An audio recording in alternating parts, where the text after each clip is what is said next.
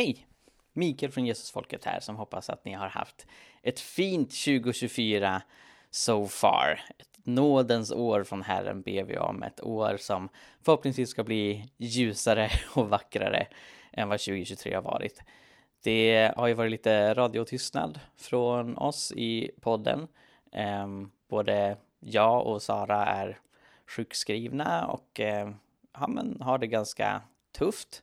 Um, men eh, jag känner att eh, nu så känns det bättre och eh, vi vill dela med oss av poddavsnitt då och då. Kan inte lova exakt när de kommer ut, men eh, när de dyker upp så hoppas jag att det ska vara till välsignelse för er som lyssnar det har ju varit, förutom själva liksom hälsoaspekten, förstås väldigt tungt att följa nyheterna den senaste tiden med den fruktansvärda terrorattacken mot Israel som Hamas utförde 7 oktober och det fruktansvärda kriget i Gaza som sedan dess har dödat över 25 000 människor inklusive över 10 000 barn. Och frågor om krig och fred har ju varit superaktuella. eh, ett tag nu sedan Rysslands invasion av Ukraina, Sveriges NATO-ansökan. Bara för några dagar sedan så sa statsministern Ulf Kristersson att det är varje medborgares plikt att med vapen i hand försvara sitt land. Eh, och eh, det gör ju att jag börjar ifrågasätta om, om jag är en medborgare i Ulf Kristerssons ögon i och med att jag i Jesu efterföljd vill älska mina fiender och eh, göra världen bättre, inte genom att döda utan genom att älska och välsigna. Eh, men det här var någonting som eh, kom att debatteras på ALT i Örebro. Jag jobbar ju där eh, på 20 och eh, eh, ALT var med och arrangerade en bibelfestival i oktober 2023 där frågan om krig och våld i Bergspredikans ljus behandlades eh, i ett panelsamtal.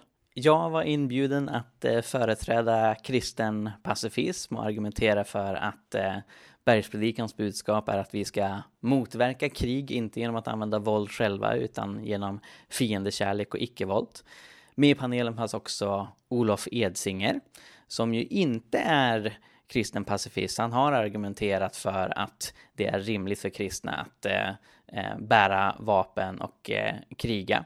Och Vivi Karagunis som har varit utsänd i Eh, Kosovo och i Sydsudan och Somalia eh, som humanitär eh, medarbetare och, och under FN-uppdrag haft eh, eh, att göra med krigsherrar och befunnit sig i konfliktzoner. Och det här blev ett fantastiskt fascinerande samtal. Jag gick in i det här beredd på att jag och Olof i synnerhet skulle munhuggas en hel del och eh, visst var det så att vi inte höll med varandra om allt. Men det var också en hel del som vi faktiskt höll med varandra om och Olof uttryckte uppskattning för att jag lyfter eh, kraften i eh, icke-våldet och som jag också har pratat om tidigare här i podden att eh, man kan se i forskning att icke-våldsligt motstånd faktiskt är mer effektivt än, än våld. Och Olof höll helt med mig om att vi ska ju förstås satsa på det. Sen tycker han att det kommer en punkt när icke-våldet inte längre fungerar och, och, där vi måste ta till våld istället. Och jag argumenterar för att eh, så hemskt är det lyckligtvis inte, utan att eh, precis som eh, den tidiga kyrkan uppfattade Jesus, de flesta i den tidiga kyrkan uppfattade Jesus företräda icke-våld och fiendekärlek, så tror jag på det. Eh, men jag ska inte gå in i debatten i förväg, utan ni ska ju få höra det här eh, medan vi talade om det. Nå, ljudkvaliteten är inte den allra bästa. Ehm, jag hade mikrofonen placerad närmast mig ehm, och eh, det gjorde ju att, att Olof och Vivi och eh, Pontus som, som modererade samtalet hörs lite sämre. Jag har försökt fixa det här så gott jag bara kan i redigeringen i efterhand, så ehm, det ska nog vara hörbart, men, men eh, förbereder inte på en högkvalitativ inspelning utan eh, en inspelning som duger. Det ska åtminstone gå att höra vad folk säger, även om det kanske inte låter lika crispy som jag förhoppningsvis låter nu.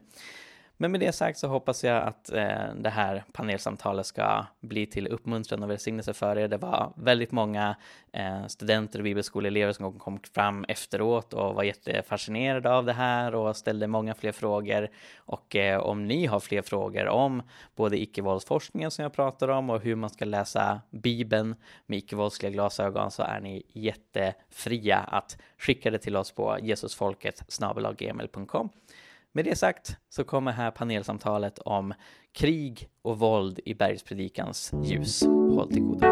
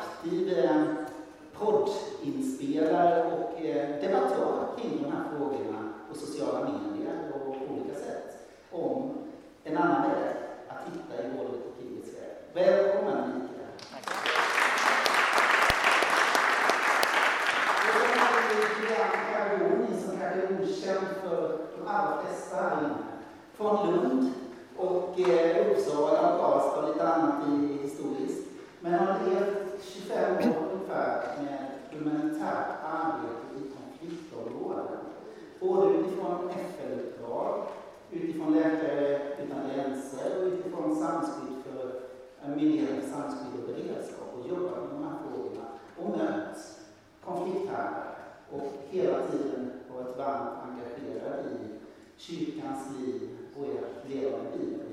Välkommen in!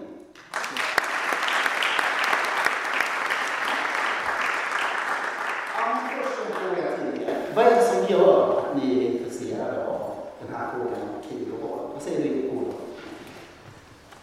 Ja, men det är ju flera saker. Dels som ni hörde har jag skrivit en bok om krigen i Gamla testamentet. Det är en sån fråga som jag tror de flesta bibelläsare brottas med på något sätt när man stöter på de här texterna. Det är ju ganska många texter också. Eh, men eh, även personer, jag blev kallad till mönstring. Som 18-åring skulle jag göra militärtjänsten. Eh, så kom den här frågan väldigt nära. Eh, vill jag försvara mitt land med vapen eller inte? Och jag kom fram till att om jag anser att Sverige faktiskt behöver försvara sig militärt och, och ser det som en viktig del av, av skyddet av vår nation, då tyckte jag att det vore konstigt om jag inte skulle ställa upp på det. Så jag gjorde militärtjänsten. Även om man gjorde det som sjukvårdare, så i Sverige gör man ju grundutbildning med, med vapen även, även i den rollen. Eh, så att eh, jag har både jobb med det utifrån Bibeln, men också i mitt eget liv.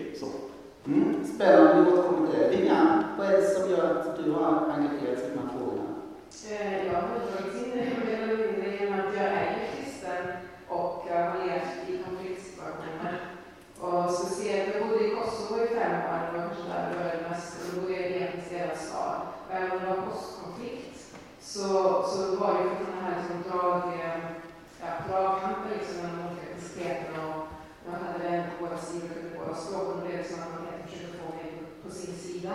Och då försökte vi verkligen komma in och förstå vad det är som ligger, vad det. handlar de här konflikterna eh, och eh, ja, vad är det som är så det, Och så har jag haft i alla politiska situationer som jag har försökt förstå vad det handlar om så att jag har jobbat en del med eh, konfliktlösning och sådär. Mm. Tack Mikael. Ja, ganska direkt efter att jag kom till tro som 15-åring så utmanades jag rejält av det Jesus säger i just bergspredikan om att älska sina fiender, vända andra kinden till. Utmanades också av hans ord om att hjälpa de fattiga, leva självutgivande för andra. Ehm, och jag förstod väldigt snart sen när jag också började läsa utvecklingsstudier på universitetet i Uppsala att så mycket fattigdom och eh, sjukdomsspridningar och så vidare hänger samman med konflikter. Så liksom frågan om hur vi skapar fred har ju dels ett stort värde i sig, men också leder till många andra effekter. Eh, och där är jag övertygad om att Jesus pekar på en annan väg, en bättre väg utifrån kärlek. Mm. Skulle man fråga alla i världen i princip så är det väldigt få som skulle säga yes, krig, det är häftigt, det är bra. Alla skulle vilja säga men det är klart vi inte gillar krig. Ändå så förekommer det. Ändå så finns det så mycket konflikter och krig. Varför är det så? Tänker ni om det? Vi fallen värld. Människor är syndare och krig drivs ju av många saker. Men, men det finns girighet och ja, etniska konflikter av alla möjliga slag. Så att jag, för mig är det en återspegling av världens fallna tillstånd. Mm. Håller ni med? Ja, alltså på, på universitetet i Uppsala fick jag lära mig att det är väldigt få gånger som man kan motivera krig utifrån en rent rationell ekonomisk kalkyl. Även de parter som inleder konflikter förlorar extremt mycket resurser på ett sätt som är väldigt svårt att motivera. Så mycket är ganska känslostyrt, mycket är liksom maktkamper inom ett land där liksom man får politiska poänger av att invadera ett annat och så vidare. Ehm, men eh, en hel del är också liksom brist på information, brist på ehm, förståelse av förhållanden på marken och också det här fenomenet att de som beordrar krig sällan är de som är ute och springer, att det finns olika roller där. Ja, det tycker jag är nästa. Så alltså, jag, jag ser det som på olika nivåer. Det finns, finns ju nivåer. Den här nivån som vi ofta ser, eh, det är de här riktiga liksom, narrativen som handlar om etnicitet och så vidare. Och det är ju där människorna, vanliga människor dras in i det. Och som du säger, det blir känslosamt. Och, ja, det är sånt som under det så ligger lagret av själviskhet och stolthet och pengar. Um, göra ligger Så visst, är fallvärld också, men jag tror längst ner i det så finns det också um, ja, men det andliga, mm. såklart. Um, och um, ja, djävulen för ett krig mot Gud eller mot kyrkan, så det ligger också under det hela. Men, men du har ju suttit öga mot öga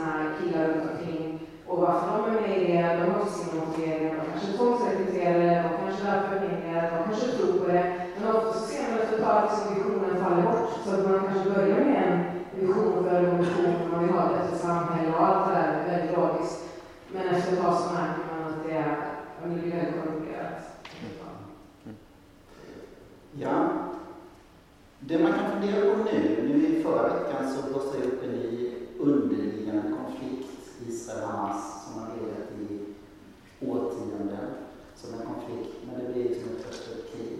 Man pratar ibland om att det fanns en frustration som gjorde att man var tvungen att göra någonting. Kan det inte finnas skäl när man behöver liksom protestera på ett annat sätt? Man, man försvarar liksom en grupp som man känner orättvist behandlad och att då kanske våld är något som man måste ta till fast man inte vill det. Nu är det ett extremt exempel, men vad, ska, vad tänker ni om det? Nej, så här. Jag tror att de allra flesta krig är både onödiga och orättfärdiga. Eh, om det är någon typ av krig jag, jag tänker att man, man kan försvara så är det just försvarskrig. Att vara angripare. Ja, för mig som kristen är det helt otänkbart att vara angripare, men jag tänker att, att det är i de allra flesta situationerna just otänkbart. Eh, och, och sen just Israel och Palestina, det vet vi att det har en lång historia. Det finns extremt komplexa saker i, i botten där. Men det är klart, det som Hamas gör, att gå över gränsen och slakta civila, det är ju alltid oförsvarbart, oavsett vad man har för historia. Mm. Ja. För att problematisera det Olof just sa, så alla parter, i princip alla konflikter, beskriver sig själva som att de gör försvarskrig. Och sen kan vi utåt analysera och se liksom, det, det där är väldigt att, att, dra det långt. När George Bush invaderar Irak så här säger han att det här är ett försvarskrig. Um, ehm, men det gör att vi behöver, om man ska resonera kring rättfärdiga krig, vilket jag tycker är problematiskt i sig, så är det mer komplicerat än att bara tänka anfall och försvar. För väldigt många um, handlingar i krig porträtteras som försvar av olika sätt. Um, så i grund och botten så tänker jag att också relatera just ja, men till, till det som Jesus lyfter. Är det här kärlek till fiender eller är det någonting annat? Mm. Jag tror det är jättesvårt att, eller man ska hålla sig från det lite svartvitt. Och tyvärr lever vi i en väldigt svartvit värld. Så att eh, en sak som jag har lärt mig i Kosovo och har varit där i fem år i det hetaste, hetaste området. Det var, det var så att leva in i så Men sen såg på nyheterna som du porträtterades och jag själv upplevde så var det ganska stor skillnad. Mm. Och en, det, jag, det jag visste när jag lämnade efter fem år, var att jag varit Jag integrerat. Så jag lärde mig språken, jag liksom såg det från alla olika synvinklar. Då hade jag vet ingenting. Jag förstår ingenting. Det var min slutsats när jag eh, åkte därifrån. Och det säger någonting om komplexiteten, som vi säger. Så det, man ska akta sig för att, alltså partiskhet är också något som står i bilen. vi ska inte vara partiska. Sen, sen absolut håller jag med om det här, när nyttan angrips eller ja, då måste man reagera, man dras in i det på något sätt, förstår jag också. Men som kristen så tror jag, de personer som, som gjort mest intryck på mig i de här konfliktområdena, det är personer som tillhör en viss stark elektricitet, som är i konflikt till en annan, men som klarar av att ha den här neutraliteten på något sätt, även fast de själv liksom ser skadan som de får utstå så kan de på något sätt ha en öppenhet. Och hur mycket mer då vi som är troende. Mm. Men Olof, du var inne på det att ibland kan det vara nödvändigt med ett väpnat försvar. Kan vi utveckla det lite? Vad tänker du ur ett kristet perspektiv? Hur och när ser det ut? Ja, men absolut. Eh, alltså dels tänker jag att eh, det, militärmakter finns av lite olika skäl och av olika slag. Om vi tar det svenska försvaret så är det just ett försvar. Det finns absolut inga ambitioner någonstans för Sverige att angripa ett annat land. Däremot har vi ett försvar väldigt mycket för att avskräcka. Eh, vi vill helt enkelt att det ska kosta så mycket att anfalla oss att, att andra undviker det. Eh, och, och, och, det är samma sak inte med NATO som i grunden är en, en som heter försvarsallians. Alltså man, man, man vill försvara sig mot angripare. Eh, och jag tänker att i en fallen värld där krig uppstår och där det finns angripare är det en klok strategi att, att stämma i bäcken så att säga och, och förbereda sig så att man om möjligt kan undvika krig. Ehm, men om vi tar kriget i Ukraina, ehm, även det är ju komplext, även där finns det en historia. Ehm, men, men rent faktiskt är det ju ändå så att det är en suverän stat som är anfallen av sin granne och, och de försvarar sig. Ukrainarna eh, försvara sitt eget territorium. Och, och, när vi erkänner en stat är det egentligen det vi säger. När vi säger att den här staten är legitim, då säger vi att de här gränserna har ni rätt att försvara. Och jag, om jag går tillbaka till, till Gamla testamentet så är det faktiskt samma princip som tillämpas där. Gud, de flesta krig i Bibeln är faktiskt försvarskrig i någon slags definition av, av begreppet. Eh, sen, som ni som hörde seminariet igår vet så finns det en specifik typ av krig som skedde när man intog Kanans land och de är ett special case som förtjänar att behandlas separat. Så, och det, det, har jag skrivit en bok om. Men, men, men det, är faktiskt, det finns flera olika slags krig även i Bibeln. Och någonting av att, att man har rätt att försvara sitt territorium mot angripare, det, det tänker jag är nödvändigt. För om vi inte har den rätten, då säger vi egentligen att alla nationer existerar bara så länge deras grannar är fredliga. Och än en gång, i en fallen värld är det tyvärr att ofta grannarna inte är fredliga. Så i den kontexten menar jag att vi måste ha försvar. Mm. Håller du med om det? Nej, alltså jag tror att vi väldigt ofta överskattar vad våld kan göra i försvarssyfte och underskattar vad icke-våldsliga metoder kan göra. Ehm, det har gjorts studier som jämför icke-våldsligt motstånd mot auktoritära, brutala regimer och våldsamt motstånd. Som fann att eh, under 1900-talet så var de icke-våldsliga motståndsrörelserna dubbelt så framgångsrika Eh, vilket förvånade forskaren själv som gjorde den här studien, Erika Chenoweth på Harvard. Hon eh, utgick från att våldet skulle vara mer framgångsrikt. Ofta resonerar man så att vi kan pröva icke-våld till en viss gräns och sen måste vi gå över till våld som är det mer effektiva. Och det finns inte så mycket som tyder på det. Det är en vanlig intuition att vi behöver våld liksom när, när inget annat funkar. Men väldigt ofta så hoppar vi till våld innan vi seriöst har prövat de icke-våldsliga alternativen. Det kom en annan studie från Spanien för ett eh, år sedan ungefär som tittade på icke-våldsligt motstånd i Ukraina. Och det är små civila rörelser som ju har enormt mycket mindre resurser än den ukrainska militären.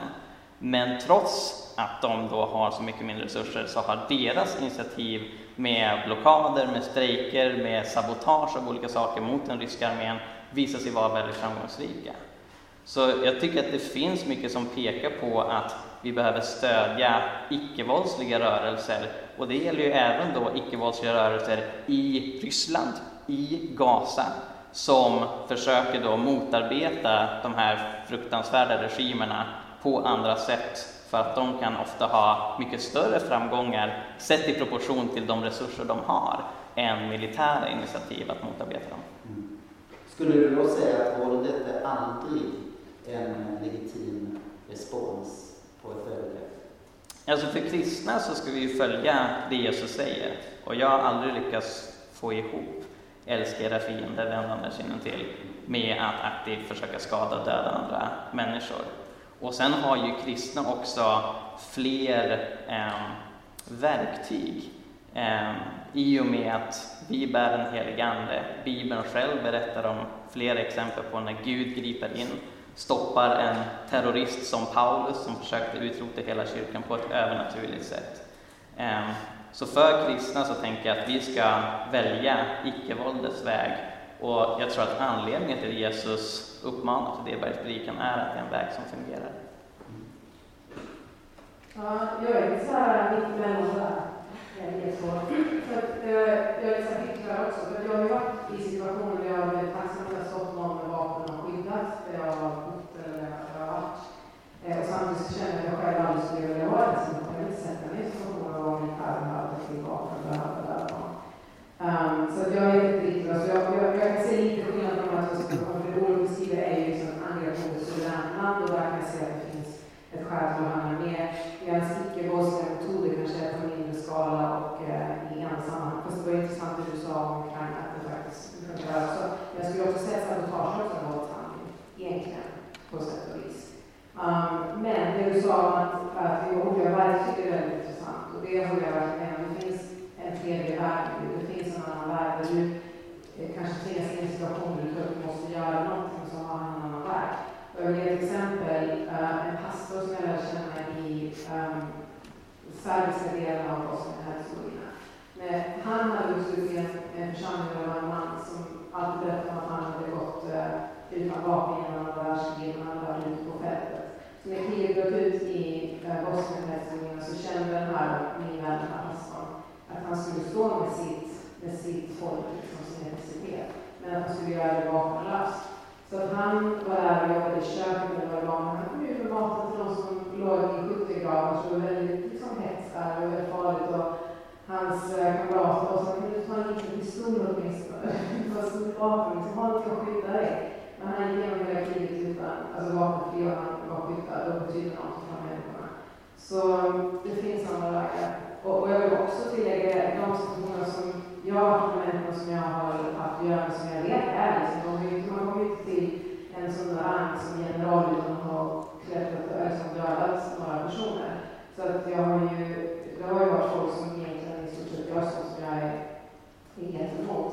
Men eh, när jag skulle börja det här jobbet och frågade hur jag skulle förhandla, då sa han två ord till mig, för jag älskar dem. Mm. Och när kommer den attityden som de har och den kärleken som vi sjöng i det ljus jag har, eller pratar den strålar och eh, du får något annat utifrån de människorna. Kanske du påminner om vilka de egentligen är. Mm. Men jag vill säga några saker. Det tror jag faktiskt vi är överens om mer än det kanske låter som. Alltså vi är alla tre tror jag överens om att en kristen ska inte vara Eh, så att säga, initiativtagare till krig, vara en aggressiv part. Eh, en kristen ska vara en fredsmäklare och försöka undvika eh, konflikt och lösa konflikter. Vi ska inte demonisera dem som vi har som motståndare ens i ett krig om, om möjligt. Det är lättare sagt än gjort, men, men vår kallelse är att inte demonisera fienden. Eh, vi ska absolut verka med icke-våldliga medel, det är jag helt överens om också. Frågan är mer om det i alla lägen räcker, och det är väl därför att jag och Mikael har, har lite olika syn. Eh, för mig handlar det mycket om frihetens pris. Alltså, det är klart att man kan tänka sig att Ukraina lägger ner alla sina vapen och sen jobbar de med civil olydnad och, och möjligen eh, på andra sätt försöker sätta käppar i hjulet för, för, för en rysk ockupation. Men det kan ju också innebära att det blir som i Sovjetunionen, 70 år av totalitärt styre. Och vi ser på områden där, som Ryssland har intagit, Butja och Izium till exempel, där man har haft massavrättningar av civila, våldtäkter, tortyr. Det är ju också det som är priset, för det kan inte någon civil olydnad i världen undvika. Man kan i längden kanske underminera som styre, men det har ett väldigt högt pris. Jag tänker på andra världskriget. Hitler som, som fick makten i större del av Europa utrotade 6 miljoner judar. Anta att de allierade inte hade slagit tillbaka. Vi hade kanske 70 år av nazistisk totalitär ideologi över Europa innan den hade till slut fallit samman. För någon gång faller ju alla diktaturer samman. Visst, kanske hade färre dött, det vet vi faktiskt inte. Det beror på hur, hur, hur aktiva man hade varit med sina tortyrkamrar där. Men det är ett oerhört högt pris att stå under en terrorregim i 70 år, till exempel. Så att för mig ligger det i vågskålen att ibland kanske man måste slå tillbaka. Jag tillhör de som försvarar att de allierade gick emot Hitler. Och jag tillhör också de som i konsekvensens namn säger då att om jag vill att andra ska slåss för min frihet, då måste jag som kristen också eh, faktiskt dra mitt strå till stacken. Ehm. Sen blir den uppenbara frågan då, men vadå bergspredikan då? Ja, men jag tänker så här, den är självklar för mig som min kallelse som Jesu lärjunge att, att Eh, jag vänder andra kinden till, eller jag kan att göra det, jag kan gå den andra milen i min identitet som kristen. Men, men vi rör oss på olika nivåer här. Vi talar också om en stat, och en stat kan inte leva från principerna. För om du ska konsekvent leva från principerna så kan du inte ha ett polisväsende. Någon gång måste polisen använda sin batong. Även domstolsväsendet kan man ifrågasätta, för där ska du döma. Och vi som kristna ska ju inte döma. Alltså, ni förstår, det är olika nivåer och man kan inte sköta ett samhälle konsekvent utifrån bergspredikan. Det gör inte att jag ifrågasätter bergspredikan, det bara gör att jag tänker att det är lite olika sfärer som den styr. Och jag menar att den styr fullt ut kyrkan och missionens sfär, men jag tror inte att den kan styra samhället. Och i den mån jag som kristen också är en samhällsmedborgare kan jag behöva gå in i ett system där jag inte fullt ut kan tillämpa bergspredikan. Ungefär så. Ja, Jajamän. I den tidiga kyrkan, fram till början av 300-talet, så var de allra flesta kristna ledare mot att kristna skulle vara soldater, de var mot att kristna skulle vara domare, de var mot att kristna skulle vara bödlar. Och då pekar de mycket på just det här att vi ska älska våra fiender, vi ska inte döma, vi ska leva på ett annat sätt. Vilket fick en kristendomskritiker som heter Celsus att säga om hela romarriket vore kristet så skulle ju barbarerna bara inta oss. Och, och, och svarade men om, om hela romarriket vore kristet så skulle det fungera på ett helt annat sätt och vi skulle ha kärleken som vapen istället. Eh, också utifrån det, det, du var inne på Olof med, med frihetens pris, att, att icke-våldsliga metoder kan innebära att man lever 70 år under förtryck. Det finns inte så mycket som stöder det när icke-våldsrörelser blir tillräckligt stora. Problemet blir ofta att vi jämför äpplen och päron. Vi jämför militärer som omsätter miljarder kronor, som har massa träning bakom sig och ganska små, ganska fattiga icke-våldsrörelser. Men även med de relativt små och fattiga rörelser som vi har sett så har då den här Harvard-forskaren observerat att under 1900-talet så lyckades samtliga icke-våldsrörelser som gjorde motstånd antingen mot sin egen regim eller mot en ockuperande makt lyckas med sina mål inom ett år om de omfattade minst 4% av befolkningen. Eh, vilket tyder på att om de skulle vara ännu fler, om det skulle vara 10% eller 20% då skulle de ha ännu större framgångar. Likaså om de skulle ha mycket mer pengar, om man faktiskt skulle ha liksom en, flera miljarder i en budget för att organisera icke-våldslig kamp.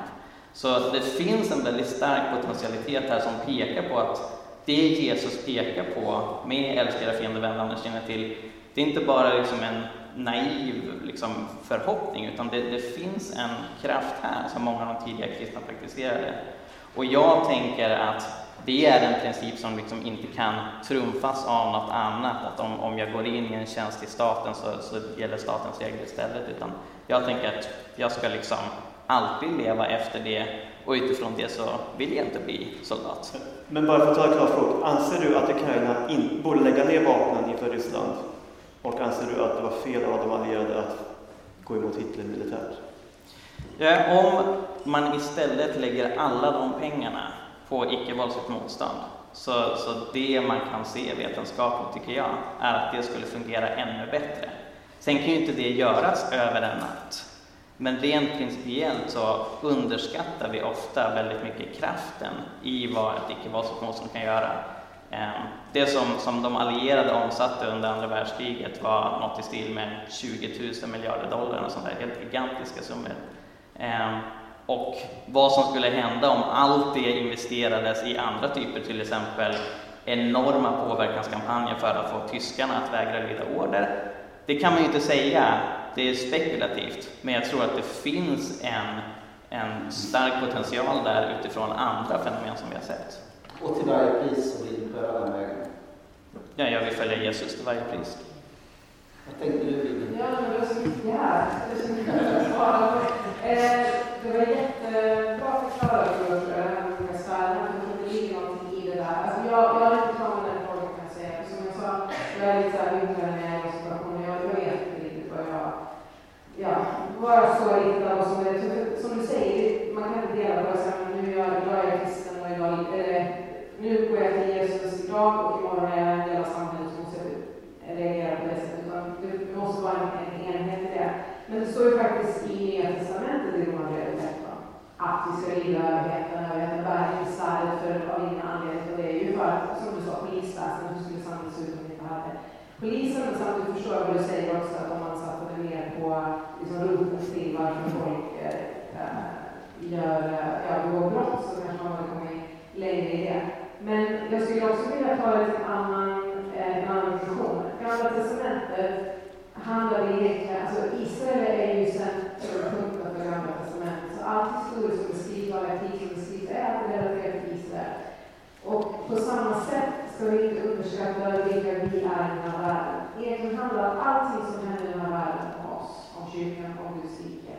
Så om vi ser det på det sättet så, så är det inte liksom men allt det här som rörs upp och, och alla historiska händelser och, svåra regimer som Nordkorea. Men där kan vi tänka, vi har en framgångsrik revolution i Nordkorea. För det är ju fruktansvärt hur de lever där, ser kristna då. Men jag är inte säker på att revolution heller och, och motstånd i sådana regimer löser någonting. För våld föder våld. Och efter ett tag, de som, de som kommer in med en sån här väldigt fin idé om att de ska befria, för de kallas också för befrielse, liksom. Mm. befrielsekrig. Ja, men de blir korrumperade efter ett tag. Det har vi sett i, jag tycker man ser det tydligt också nu i Västafrika med de här kursarna. Så det är inte bättre än annan. Ja, men vi kan göra det bättre. Nej, vi kan göra det bättre. Så man måste försöka. Så det ska man inte heller överskatta, tror jag. Mm.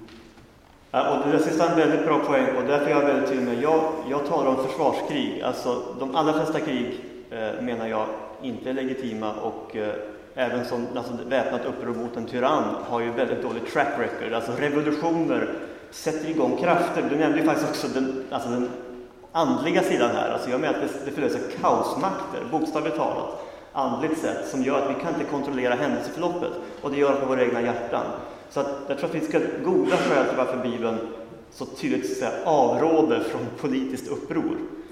Och där har vi på ett sätt en långsammare väg att gå. Alltså, och än en gång, där står jag och Mikael ganska nära varandra. Så, eh, I lärjungaskapet så är det en, en, lång och svår väg att ta sitt kors och vinna samhället så att säga, underifrån. eh, med kärlekens gärningar, det, det är jag helt med på och helt överens med Mikael om. Um, vi kan ska gå vidare. Vi hamnar i den här frågan om väpnad konflikt och den är jätteviktig. Men jag tänker om man mer konkret ska ta Jesu ord där, att vända andra kinden till. Mm. Vad betyder det egentligen? Hur ska vi förstå det? Får jag ta den? För, för det är egentligen fortsättning på mitt resonemang. Det är att eh, när Jesus säger ni har hört öga för öga, tand för tand, men jag säger er. Vad är det han egentligen gör där? Jag vet inte, det blir intressant att höra vad, vad ni säger, men jag anser att den principen är legitim eh, ur ett juridiskt perspektiv. Att man så att säga, ger en motsvarande vedergällning. I, den, I Gamla Testamentet gavs den principen för att begränsa hämnd. I en hederskultur, om någon slår ut någons öga, så tar vi livet av det. Eller framförallt kanske, om du kränker min syster, då tar vi livet av dig. Alltså så, en oproportionerlig hämnd. Så öga för öga, tand för tand är ju ett sätt att i en hederskultur begränsa hämnden. Det är en bra princip i ett sådant samhälle. När Jesus säger att den principen ska inte församlingen leva efter, så menar jag att han visar att övergången från det gamla till det nya förbundet innebär att i det gamla förbundet så hade också så att gudsfolket ansvar för det juridiska systemet. Israel var så att säga en gudsstat, en politisk teokrati, gudsstat.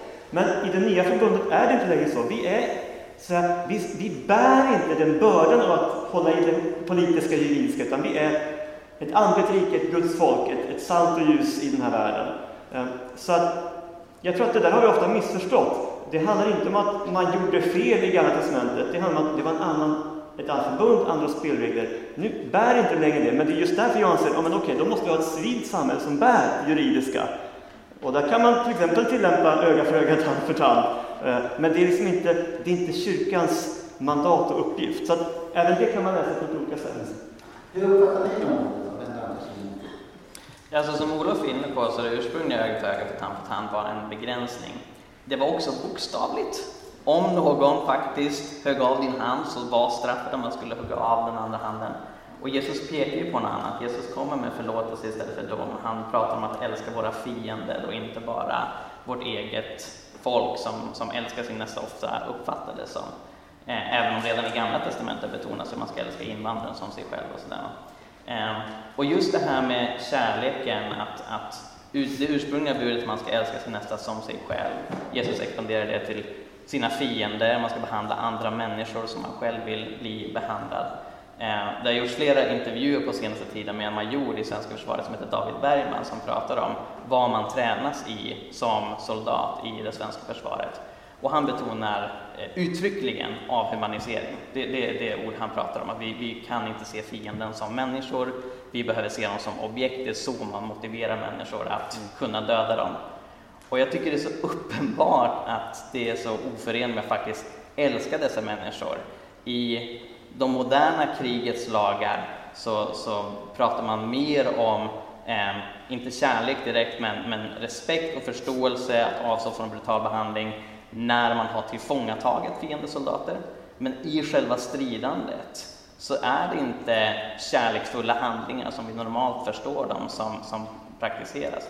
Så det Jesus säger i en tid när Israel är ockuperat av romarriket är oerhört radikalt. Älska era fiender, vänd andra kinden till. Det gick emot så mycket av det man tänkte sig.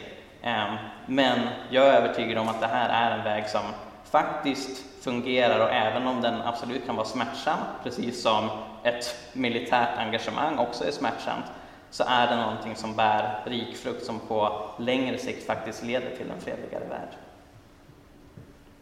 Ja, men jag håller väldigt mycket med att det är en avhumanisering. Det, det finns en aggressivitet som kommer med att man är i det här. Du kan inte förbereda på att eh, gå in i strid med någon du ser som en människa du. Det går inte. Och jag, jag har sett hur folk har blivit ganska aggressiva som är, som är i ungefär. Um, och, ehm, och det är därför jag inte sätter mig i det läget. Eh, sen har jag inte så mycket att säga om det, jag tycker det är ganska stort men inte just när det gäller så på, på nationell nivå, där var jag med i alltså det, ja, det är ett uh, sekulariserat, om jag säger, samhälle då, men det, det är någon annan som värld, som du säger, inte kyrkan, kyrkan har en annan roll uh, i världen nu. Så på, på den nivån så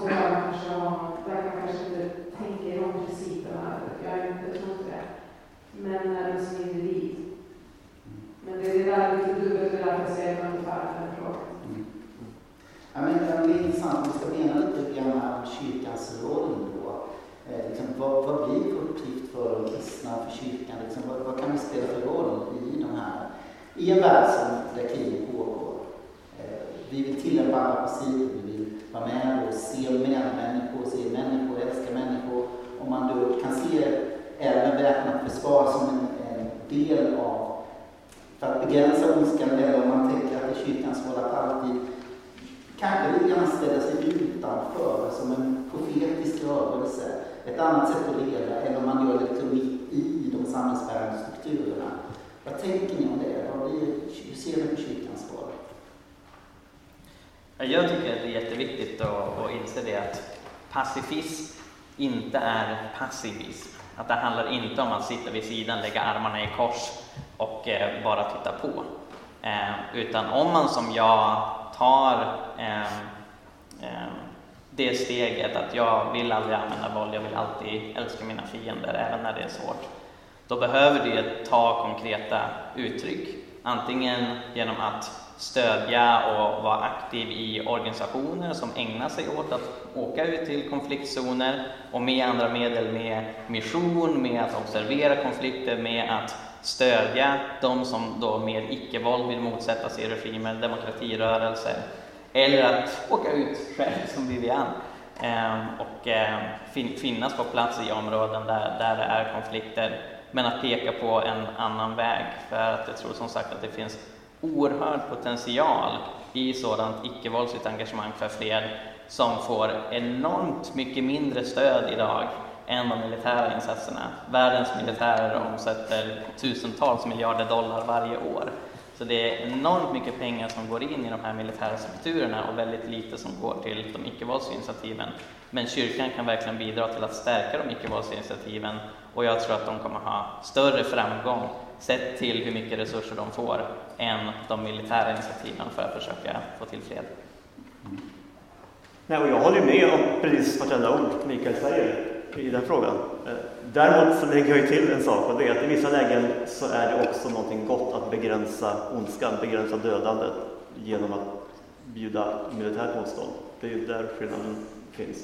Eh, och för mig blir det faktiskt en fråga om, vad du nämnde hyckleri, alltså om jag ärligt talat är glad att andra försvarar mig, med vilken rätt gör jag då bara det bekvämt för mig att säga och, och inte utsätter mig för samma risker? Eh, om, alltså det är för mig en slags konsekvens. Om jag vill att andra ska försvara mig, om jag vill att andra ska försvara mitt land, men själv vill jag inte ha min del i det, det tycker jag blir lite, lite hyckleri helt enkelt. Eh, jag ser kyrkan som jätteviktig här och ni som kanske kommer bli ledare av kyrkan vill jag verkligen uppmuntra att hålla ögonen på bollen. För att krig är otroligt manipulerande. Man brukar säga att först och som dör i krig är sanningen. Eh, tror inte att det vi ser myndigheterna är det här svart och vitt. Man måste gräva jättedjupt och det kommer ändå finnas jättemånga olika liksom, lager i det hela. Och det gör att jag i alla fall har tagit beslut, jag beslutar, och det är inte det att jag kan, inte kan fördöma om jag ser någonting som, som, som jag har förstått i alla fall är rätt och fel. Eh, för där måste vi också vara tydliga. Men jag tar lite mera jag tar ett avstånd och säger att jag vet kanske inte allting heller. Så jag, jag vill inte vara partisk, jag vill inte gå in i en konflikt med partiska och heja på ena sidan och hålla flaggan till den ena sidan. För jag vet inte allt. Och det är kyrkan, och det, det är ju faktiskt Bibeln som jag har skrivit här från äh, när jag började programmet med hade i Korint när de eh, vissa sa att jag följde Apollos, jag följde Paulus och följde så här. Ja, och så säger Paulus intressant, han säger men när ni håller på sådär så beter ni er som vanliga människor. Ja, vi är vanliga människor. Men det är vi inte. Vi är supermänniskor. Vi är supermänniskor. Vi har en hel ande. Vi har fått ett förvandlingshjärta. Vi är på ett, ett annat plan. Och som församling så blir det en jättestor utmaning om det händer någonting där, som till exempel, jag tänker speciellt på den ukrainska kyrkan och tyska kyrkan och de som är liksom ukrainska husfader. Vilken ledning som kommer in i kyrkan, vilken utmaning det är för dem att hålla ihop eh, och bevara andens, eh, andens enhet genom tidens band som står i Efesierbrevet. Där, där är det jätteviktigt att också eh, jag fick ett ord när jag var, när jag var ung från en gammal missionär i en församling. Och det var det här från eh, Ordspråksboken 4.23. Mer än allt så ska vi vara som oss bevara ditt hjärta, för därifrån utgår livet. Och det har varit en, en ledning för mig i sådana här situationer. Att bevara mitt hjärta, att förlåta, att älska och inte, ja, att behålla det hjärtat. Och det blir ännu svårare när det handlar om mig. Om det handlar om det är någon som attackerar mitt samhälle, min familj, då blir det jättesvårt. Men jag tror att det är det målet vi måste ha för ögonen. Och det, det, det tror jag är jätteviktigt. Mm. Jag ska strax ge utrymme för om det finns någon fråga som ni har hört. Det är lite lång tid här nu. Det finns öppna frågor i eftermiddag också om Bibeln. Men, jag ska ge det. Men innan det. eh, Vi bombarderas av information.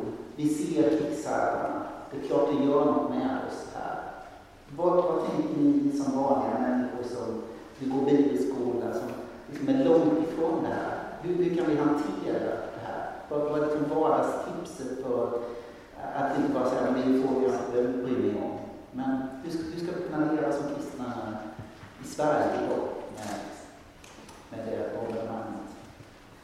Jag tänker att eh, bön är en naturlig startpunkt. Att prata med andra. Om man känner mycket ångest och oro och, och sen känner sig tyngd av det här. Och sen eh, på bibelskolan så är man på bibelskola. Men eh, man kan åtminstone stötta organisationer som finns ute i, i världen som på olika sätt verkar för en fredligare värld. Så känner man att man, man bidrar på något sätt, eh, förutom bönerna, för att eh, vara det lilla ljus man är. Jag håller med. Alltså bön och verkligen, ibland lyssnar jag på ska be och så verkligen också bara fråga Gud. Ehm, jag känner mig ofta överväldigad av de här konflikterna som har kommit ganska nära oss just för att med hot eller av som, som har påverkat det. Ehm, och då är det ett ord som jag ofta behöver, för någon av er så sa jag att Guds. Och det, är- och, och det är också jätteviktigt det här med att se djupare, att det handlar inte om människor, eller människor mot människor. Alltså, alltså det ultimata är ju onda makter som står bakom människorna. Det är där vi kan strida. Det är den gången vi måste strida. Vi ber för de här människorna, så att de blir befriade. Och eh, och där brukar jag be från, eh, jag tror det är från eh, Osboskolan också, att eh, kungars hjärtan är som vattenbäckar som i Guds hand har levat. Och så brukar jag be för de styrande, jag brukar be för eh, terroristerna. eller så här. Eh, och sen ja, man kan ju fråga Gud hur man ska, hur man ska be. Men återigen, i den här situationen, att man inte faller in i den här hatiskheten och renlag och inte tycker synd om sig själv Det har jag också sett, det är också väldigt destruktivt. När man, även om man kanske upplever som att man ens skulle bli attackerad, inte falla in i det så för vi är segrare, ett annat plan, det här handlar om andra saker. Jag tänker också att församlingen är jätteviktig här som ett Mm. profetiskt tecken att visa på detta andra rike. Och där tror jag också vi är väldigt överens. Alltså att, att, eh, men det, det blir också ganska personligt. Alltså hur jobbar vi med konflikthanteringar, med spänningar, med olikheter i, i vår gemenskap? Alltså det, det är inte så lätt. Och Sverige är en ganska konflikträdd kultur egentligen. Så jag skulle säga att vi är ofta ganska dåliga på det här i svensk kristenhet. Men, men vi har en kallelse här att verkligen vara ett profetiskt tecken på, på att både kunna hantera olikheter och spänningar på ett bättre sätt, men också vara en community of peace.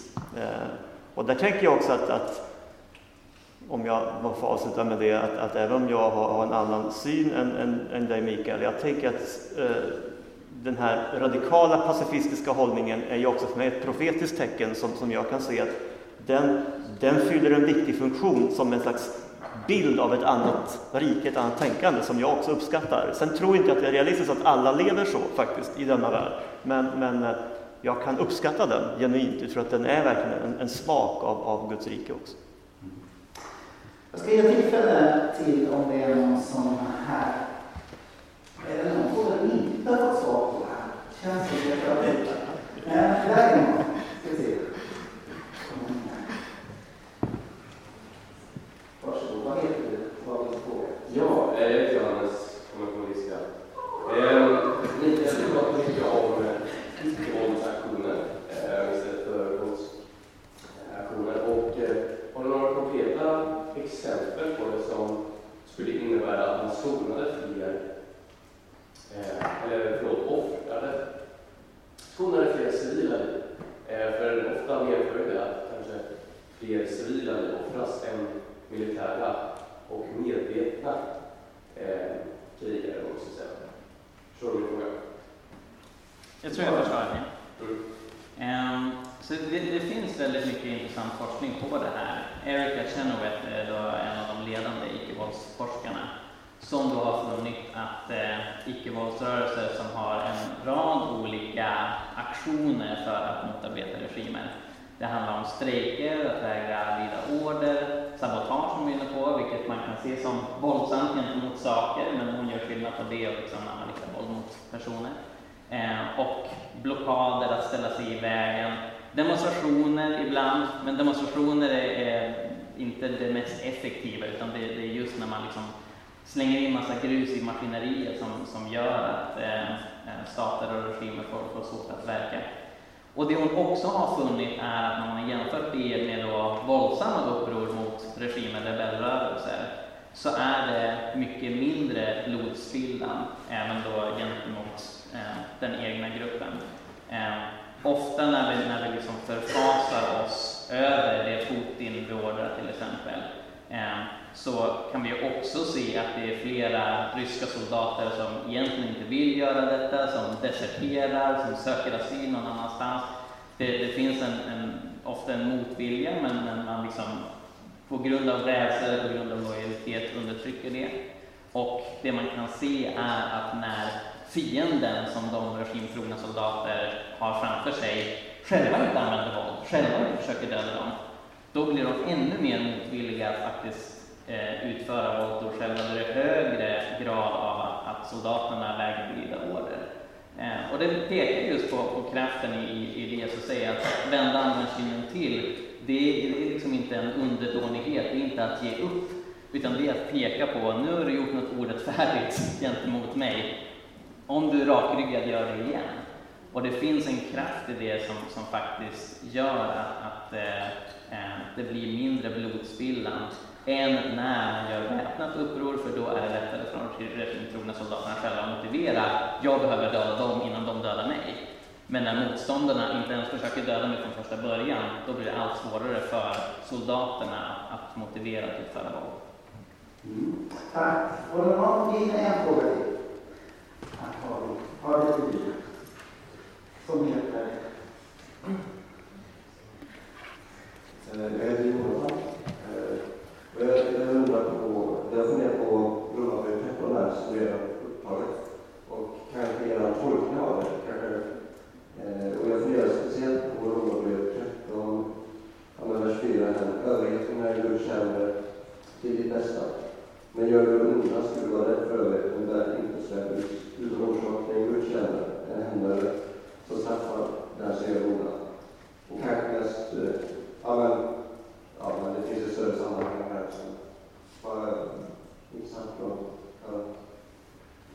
Ja, överhetens rätt att använda våldet eller ha svärdet för sin Jag kommer använda till snart, han kommer säkert förklara det jättebra. Men tror jag, jag har en tanke med det där, och det är att om vi drar en parallell med Gamla Testamentet, lagen, så står det i Nya Testamentet, Paulus skriver att lagen fanns till för att, eh, för att leda er fram till nåden. På något sätt fanns lagen också för att begränsa som eh, det onda. Så jag tänker, i, på samma sätt så är det ju kyrkan, för kyrkan inte har det här samhälleliga mandatet, utan det är ju sekulära eller andra eh, ja, auktoriteter.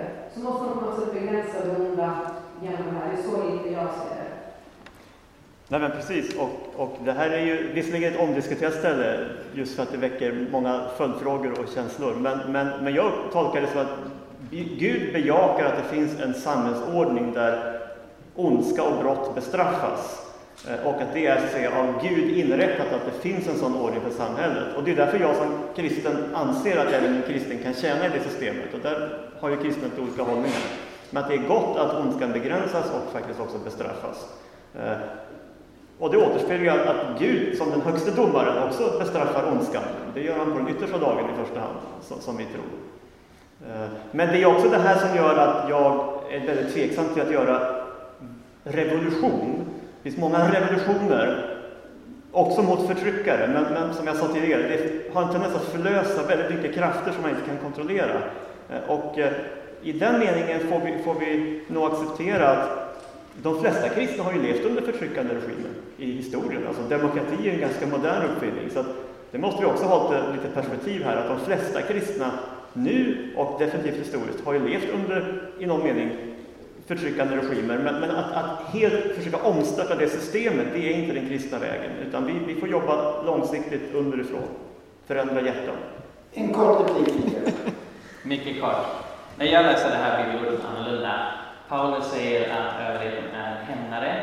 Bara några verser tidigare säger han att kristna inte ska hämnas. så Jag tror inte att han tänker sig att kristna ska vara en del av detta. Han pratar om alla överheter generellt, inte bara den romerska, utan alla typer av regimer. Och jag tror också, som Olof är inne på, att han är mest orolig för att kristna skulle göra revolt gentemot romarriket och eh, vill motarbeta det. Han är fullt medveten om att en hel del som det här svärdet som överheten bär ut för, är orättfärdigt. Överheten förföljde kristna till exempel.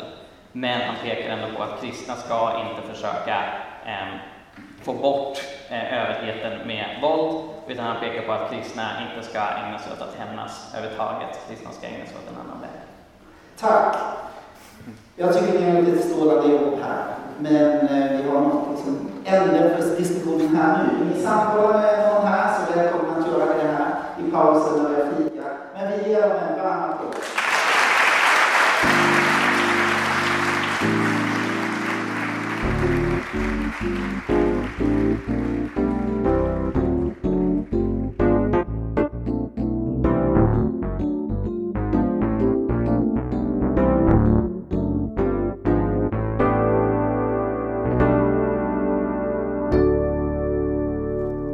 för att du lyssnar på Jesusfolket.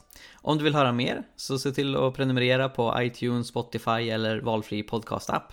Du kan också lämna en recension, vilket är en eh, liten grej att göra som hjälper oss väldigt, väldigt mycket, så det uppskattar vi verkligen. Ehm, du kan också läsa vår blogg, Hela Pingsten. Vi har mängder med artiklar där om andens gåvor, evangelisation, fred, rättvisa och allt möjligt annat som har med lärjungaskap att göra, så kolla in det. Och vi finns på sociala medier, du kan följa både Jesusfolket och Hela Pingsten på till exempel Facebook. Tack så mycket, Gud välsigne dig och eh, fortsätt vara en del av Jesusfolket.